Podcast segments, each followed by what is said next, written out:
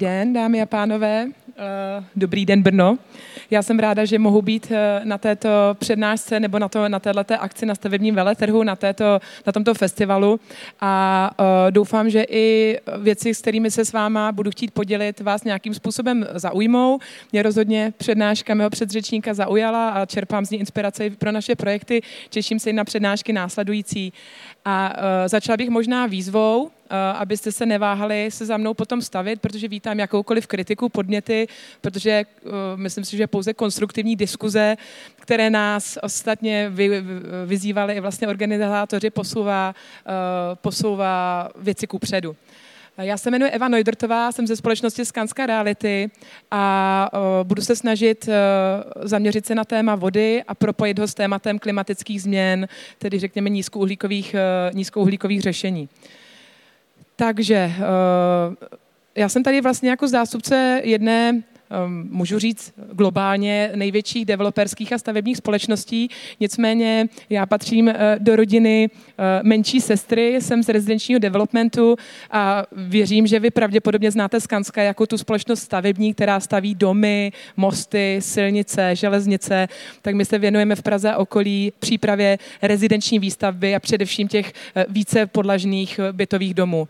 Tak abyste si, tento slide je spíš, abyste si udělali představu, jako do jaké rodiny Eh, patřím. Eh, co je pro mě třeba osobně eh, velmi cené a inspirativní, je to, že ta rodina je mezinárodní, to znamená, my můžeme ty zkušenosti nejen v oblasti vody, klimatu, ale jak jsme se tady bavili v oblasti energie, cirkulární ekonomiky, materiálové efektivity, sdílet vlastně s kolegy z celého světa. Takže si myslím, že, ta, že je dobré se prostě dívat i za hranice nebo dál a inspirovat se z toho, co je, co je dobré.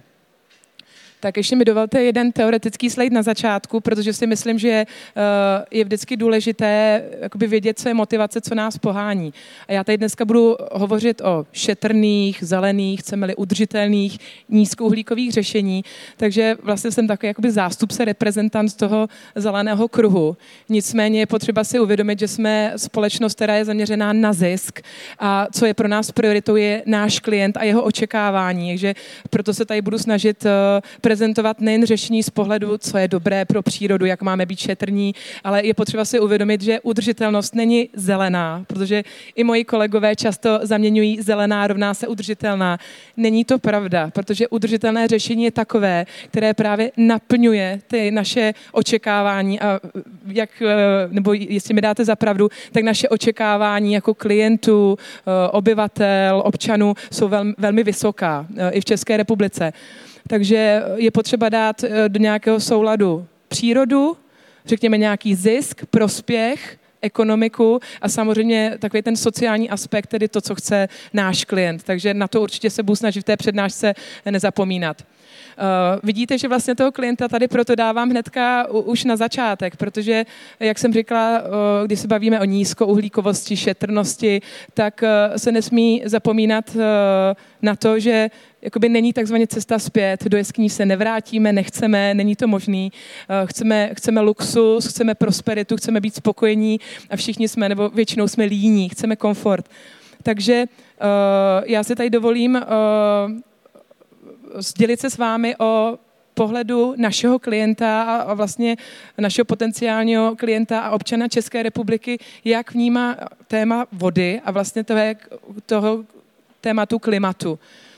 Takže my jsme se vlastně v rámci celorepublikového výzkumu v loňském roce ve spolupráci se společností Stemark a Asociace provodu zeptali občanů tedy ve městech, na vesnicích, napojených na studny, na vodovodní řády, vzdělený, méně vzdělaný, mladý, starý. My jsme se jich zeptali, jak vidí globální problémy, aby jsme si to téma vody dali do kontextu, protože jedna věc, co vidíme v médiích, jak, jak je nám třeba to téma tlumočeno, ale druhý je, druhá druhá věc je, jak to vnímáme my. A uh, my jsme uh, jim představili tady uh, těchto, uh, myslím si, zhruba 8, 7, 7, 8, 9 témat, co jsou vlastně glo, globální témata, problémy. Vidíme, že tam máme i téma klimatických změn a vlastně vyšlo nám, že téma nedostatku vody z pohledu jako globálního, co si Češi myslíme, že je globální problém, tak nám voda vyšla jako jasná jednička a klima bylo, řekněme, spíš jakoby ke konci, ale stále vidíme, že jako velmi závažný či poměrně závažný problém to vidí skoro 80% dotazovaných.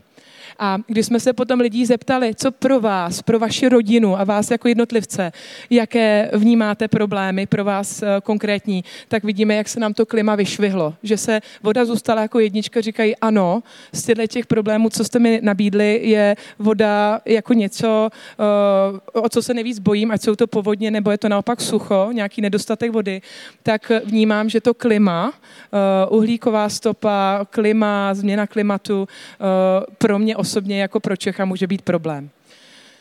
Proč my jsme si vlastně tenhle ten průzkum udělali? Protože uh, my jako developer se snažíme vlastně klientům ty projekty připravovat tak, aby byli co nejspokojenější. A my za ty klienty vlastně domýšlíme, jak by ten jejich ideální dům, byt, veřejný prostor vypadal.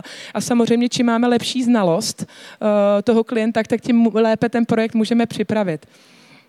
Uh, ještě pro nás bylo celkem zajímavé zjistit se, jak Češi vnímají, jako kdo se tomu tématu vody věnuje. A vidíme, že Češi uh, hodnotí jako aktivnější spíše různě ekologické organizace, neziskovky a uh, trošku kriticky se staví k parlamentu, vládě a vlastně těm institucím, které by se tomuto tématu měly v podstatě věnovat.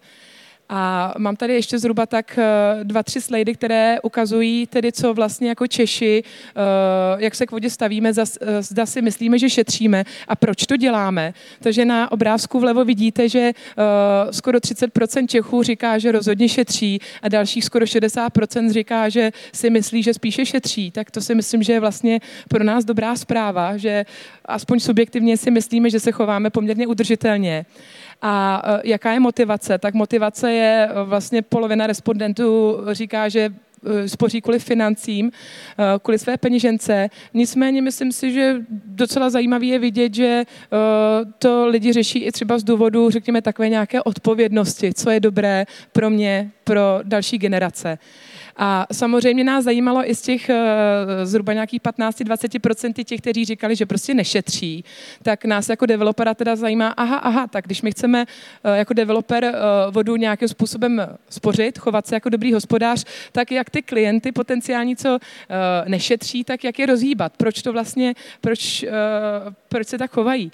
Takže jsme si zjišťovali, zda by chtěli šetřit, tak říkají, že by chtěli šetřit, tak asi to plánují. Potom další polovina, to, je pro nás, to byl pro nás velmi zajímavý fakt, polovina říká, že by šetřila, ale neví jak což je přesně jakoby uh, něco pro nás, že my když jim to v podstatě připravíme, ta řešení, vysvětlíme jim to, co mohou, mají dělat, tak by to teoreticky uh, ti klienti nebo obyvatelé těch našich budov mohli kvitovat.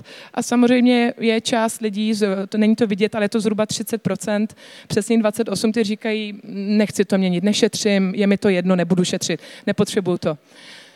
Eh, vpravo je zase vidět ta motivace, tak eh, tam zase v této oblasti těch, co ještě nešetří, eh, je možná zajímavý, že se zvyšuje těch procento, který chtějí řešit, řekněme, kvůli nějaké té obecné odpovědnosti jako řešení těch globálních problémů. A já zakončím tuhle tu, řekněme, teoretickou, eh, teoretickou část té své přednášky, protože v další části se budu věnovat právě, věřím, konkrétní inspiraci pro vás, příkladům, které uh, již aplikujeme či připravujeme jak v budovách, tak ve veřejném prostoru kolem nich. Uh, takže uh, dovolte mi ještě tak jako schrnutí té teoretické části, proč jsem vám tady vlastně ten průzkum a jakoby názor českých obyvatel prezentovala tak je to kvůli tomu, aby jsme lépe poznali našeho klienta, aby jsme věděli, jak ten náš cíl, tedy jak lépe hospodařit s pitnou uh, vodou i jinými zdroji vody, jak být, řekněme, dobrým hospodářem a jak přesvědčit ty lidi, kteří třeba nechtějí nebo nemůžou. Tak uh, vnímáme to jako, řekněme, náš jako úkol, že teď víme, co lidi chtějí, co nechtějí uh, a víme, že celá řada lidí by třeba chtěla šetřit, ale například ve městech je to těžké. Pokud, pokud máte třeba to štěstí, že bydlíte v rodinném domku a máte zahradu, tak víte, že si na zahradu můžete dát nějakou nádrž, jednoduše, jednoduše levně někde na povrchu, můžete si ji sbírat, můžete si ji recyklovat, můžete si v tom velkém prostoru dělat něco ve stylu ala izraelské domácnosti z roku 48, kdy se tam tu vodu můžete točit podle, podle potřeby. Pokud bydlíte v pražském bytě, kde vás metr stojí nyní průměrně 100 tisíc korun, každý metr čtverečních, tak tam už zvážíte, jak ten prostor využijete a jednoduše, co v tom domě nemáte připraveno, uh, zda hospodaření s dešťovou vodou či šedou vodou, tak to tam uh, prostě takhle jednoduše nedostanete, to musíte být opravdu nadšenec. Takže uh, tady bych to skrnula, že my vidíme jako developer vlastně biznisovou příležitost. A tady vlastně bych vysvětlila, proč já tady jako zástupce Skanska reality o, o zeleném šetrném stavení mluvím. Není to proto, že je to v posledním roce dvou, třech trendy, ale je to proto, že je to naše strategie protože my jako společnost Skanska vlastně existujeme více než 100 let a my bychom chtěli dalších 100 let třeba fungovat. A udržitelnost, a tedy chceme-li šetrné stavení, se nám jeví jako nutnost. A vidíme to teďka v, v kontextu třeba událostí v Čechách posledních let, kdy od roku zhruba 2015 nastoupily ta velmi suchá, horká vedra, kdy eh, si opravdu uvědomujeme, že jak tady vlastně můj eh, předřečník ze společnosti Azio zmiňoval, eh, že ta voda je opravdu pro nás takým pokladem a zdrojem a opravdu té dešťové a jiné vody stojí za to si vážit. Tak, já jen, pardon, zkontroluju čas. Tak, měla bych zrychlit. Mám pro vás připraveno několik příkladů. Teďka začnu úsporou v domě a vezmu to spíš letem světem, tak uh, moc prosím, pokud vás něco bude zajímat, tady to je spíš taková ochutnávka, inspirace, pokud vás bude cokoliv zajímat, stavte se za mnou, řeknu vám různá data, technické informace, co budete potřebovat. Takže úspora v domě. Ještě se vrátím, tohle je vlastně projekt uh, Botanika v Praze 5, který je pro nás, řekněme, klíčový, unikátní. Uh, jednak, že je to první rezidenční projekt, který je brýmovaný, tedy osvědčený třetí stranou právě z pohledu udržitelnosti. Takže jsme tam aplikovali celou řadu komplexních řešení a ve vodě jsme se věnovali právě recyklaci šedých vod, kdy my šedou vodou splachujeme a jenom doplním, že vlastně ta produkce velžů spotřeba není jedna ku jedné. My teďka vlastně z dvou let měření víme, že to, co jsme si předtím mysleli, se nám potvrdilo, že té šedé vody z umyvadel van Eh, je vlastně dvojnásobné množství, než potřebujeme. Takže takový můj sen je právě dostat tu šedou vodu právě do toho veřejného prostoru a budu moc ráda, třeba diskutujeme se společností Azio, jak to třeba formou kapkový závlahy dostat do toho veřejného prostoru. Ale potřebujeme, aby to od nás brala ty města, ty veřejné prostory, jak je takový složitý. Takže tady spíš ukázka jenom ještě z toho výzkumu, co vlastně Češi už nyní dělají, aby jsme si udělali představu, takže určitě známe, nebo je pro nás četné to takzvané duálně splachování, dvě tlačítka na toaletě máme většina z nás v domácnostech. Eh, určitě eh, využívání dešťové vody, kdy nadzemní eh, nádrže má většina, tam nám do toho hrají právě především ty domečkáři, pardon, z toho českého jakoby venkova, nebo ti, co mají štěstí, mají zahrádku závidím Uh, nicméně 10% vlastně dotazovaných uh, zná nebo využívá právě i podzemní nádrže. Uh, vidíme, že se nám tam třeba objevuje i praní nepitnou vodou, jo? Že, že 5% z dotazovaných si tohleto téma umí představit nebo zná. A já teda zase k projektu Botanika, abych ukázala z pohledu vody, a co vlastně my můžeme udělat z pohledu tě, té nízkouhlíkovosti Protože co znamená vlastně nízkouhlíkové řešení? Ono to nemusí být žádný jako bláznivý, hele, tady se snižuje nějaká uhlíková stopa, vlastně ani nevím, co to znamená. My to můžeme brát vlastně nízkouhlíkové řešení, rovná se efektivnější řešení, rovná se řešení, které spotřebovává méně energie, nebo je ta e- energie nějakým způsobem šetrnější, nebo spotřebovává méně materiálu. Takže vlastně nižší uhlíková stopa se rovná v podstatě nižší spotřeba, to znamená pro mě jako pro investora vlastně by to měla být úspora. A uh, co my teda děláme za témata, buď spojené s vodou, či obecně řekneme uh, spojené s uhlíkem, nebo s vodou, řekněme volně, tak z vody je to právě uh, recyklace té vody dešťové uh, na závlahu veřejných prostorů, uh, potom recyklace vody šedé na splachování toalet, kde se uspoří vlastně čtvrtina spotřeby té domácnosti, což pocítí peněženka. Spoříme vodu pomocí úsporných armatur, kdy vlastně jenom těmi armaturami za skoro stejnou cenu uspoříme klientům další 25% její spotřeby. A potom taková jako s vodou spojená témata volnější, že když, když tam tu vodu prostě v lokalitě zachovám, ať je šedá, dešťová nebo nějaká jiná, tak samozřejmě z toho uh, prosperuje třeba i ta biodiverzita, kdy prostě živé organismy vodu potřebují. Uh, zase třeba vodu předehříváme pomocí fototermických panelů z energie z prostředí uh, a aplikujeme zelené střechy čím dál víc. Tady jenom schéma uh, té šedé vody, kdy my šedou vodu zbýváme z umyvadel, van a sprch a vlastně máme ji zálohovanou vodou dešťovou. Na příštích projektech uh, chystáme změnu, že ten systém dešťové vody uh, zrušíme, zlevníme to, zefektivníme, protože víme, že té šedé vody je nadbytek, takže není vlastně důvod, proč se jakoby nějak jistit to vodou dešťovou. A takhle to vlastně, aha, nevidíte, bohužel nevidíte, ale my vlastně na tom projektu máme takové okno, takže návštěvníkům té naše budovy vlastně vlastně ukazujeme modře osvícenou budovu, kde je eh, pohled na to technické zázemí, na ty technické tanky, potrubí, což třeba někoho může zajímat. Eh, děláme občas nějaké exkurze ještě do těchto těch projektů, takže kdybyste to náhodou někde zahlídli exkurze, tak se k nám přijďte podívat. Tak eh, já si myslím, že už jsem přesáhla čas. Zkusím to během dvou minutek dokončit, jestli mi organizátoři dovolí. Chtěla jsem tady ukázat, co se týče uhlíku, uhlíkové stopy, jak jsem říkala, té efektivitě je potřeba si uvědomit, že uh, nemůžeme téma vody, energie, uhlíkové stopy řešit buď jenom ve výstavbě, nebo jenom v provozu. Je potřeba se dívat na celý životní cyklus toho produktu. A eh, pokud my jako developer, jako investor máme nějaké, řekněme, udržitelné záměry, eh, je potřeba jakoby vědět, kde jsou naše největší dopady a co můžeme dělat. A aby to nebylo tak, že se budeme nějak domnívat a myslet si, kde bychom co měli změnit, tak určitě dobrý používat nástroje. Eh, který nám jakoby pomůžou. Zmiňovala jsem BRIEM, což je dobré vodítko, stejně jako třeba systém environmentální managementu ISO 14001 máme taky zavedeno. Tak to jsou přesně nějaký nástroje, které nás upozorňují, na co nezapomenout a zvážit, přesně jak kolega říkal, co je ekonomické, co je smysluplné, co je opravdu udržitelné pro ten projekt.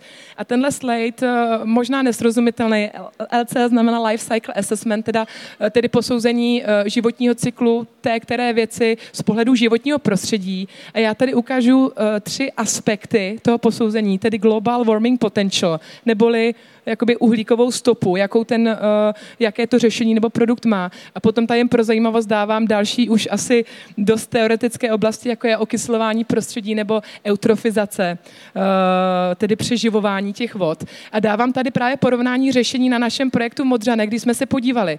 Kdybychom chtěli řešit splachování toalet pomocí šedé vody uprostřed místní vodou z vrtu nebo konvenčně z řadu, tak jsme si právě nástrojem LCA, což je, uh, což je zase třetími stranami osvědčený připravený nástroj, tak jsme se podívali, jak to vypadá. Takže jsme rádi, nebo ráda vám tady jakoby cestí řeknu, že šedá voda není jenom marketing. Šedá voda opravdu vychází v těch třech posuzovaných věcích, jako z pohledu životního prostředí, jako řekněme nejšetrnější. Z těch třech parametrů, já jsem se nedívala teďka na ty ostatní, jich asi myslím 8 nebo 9.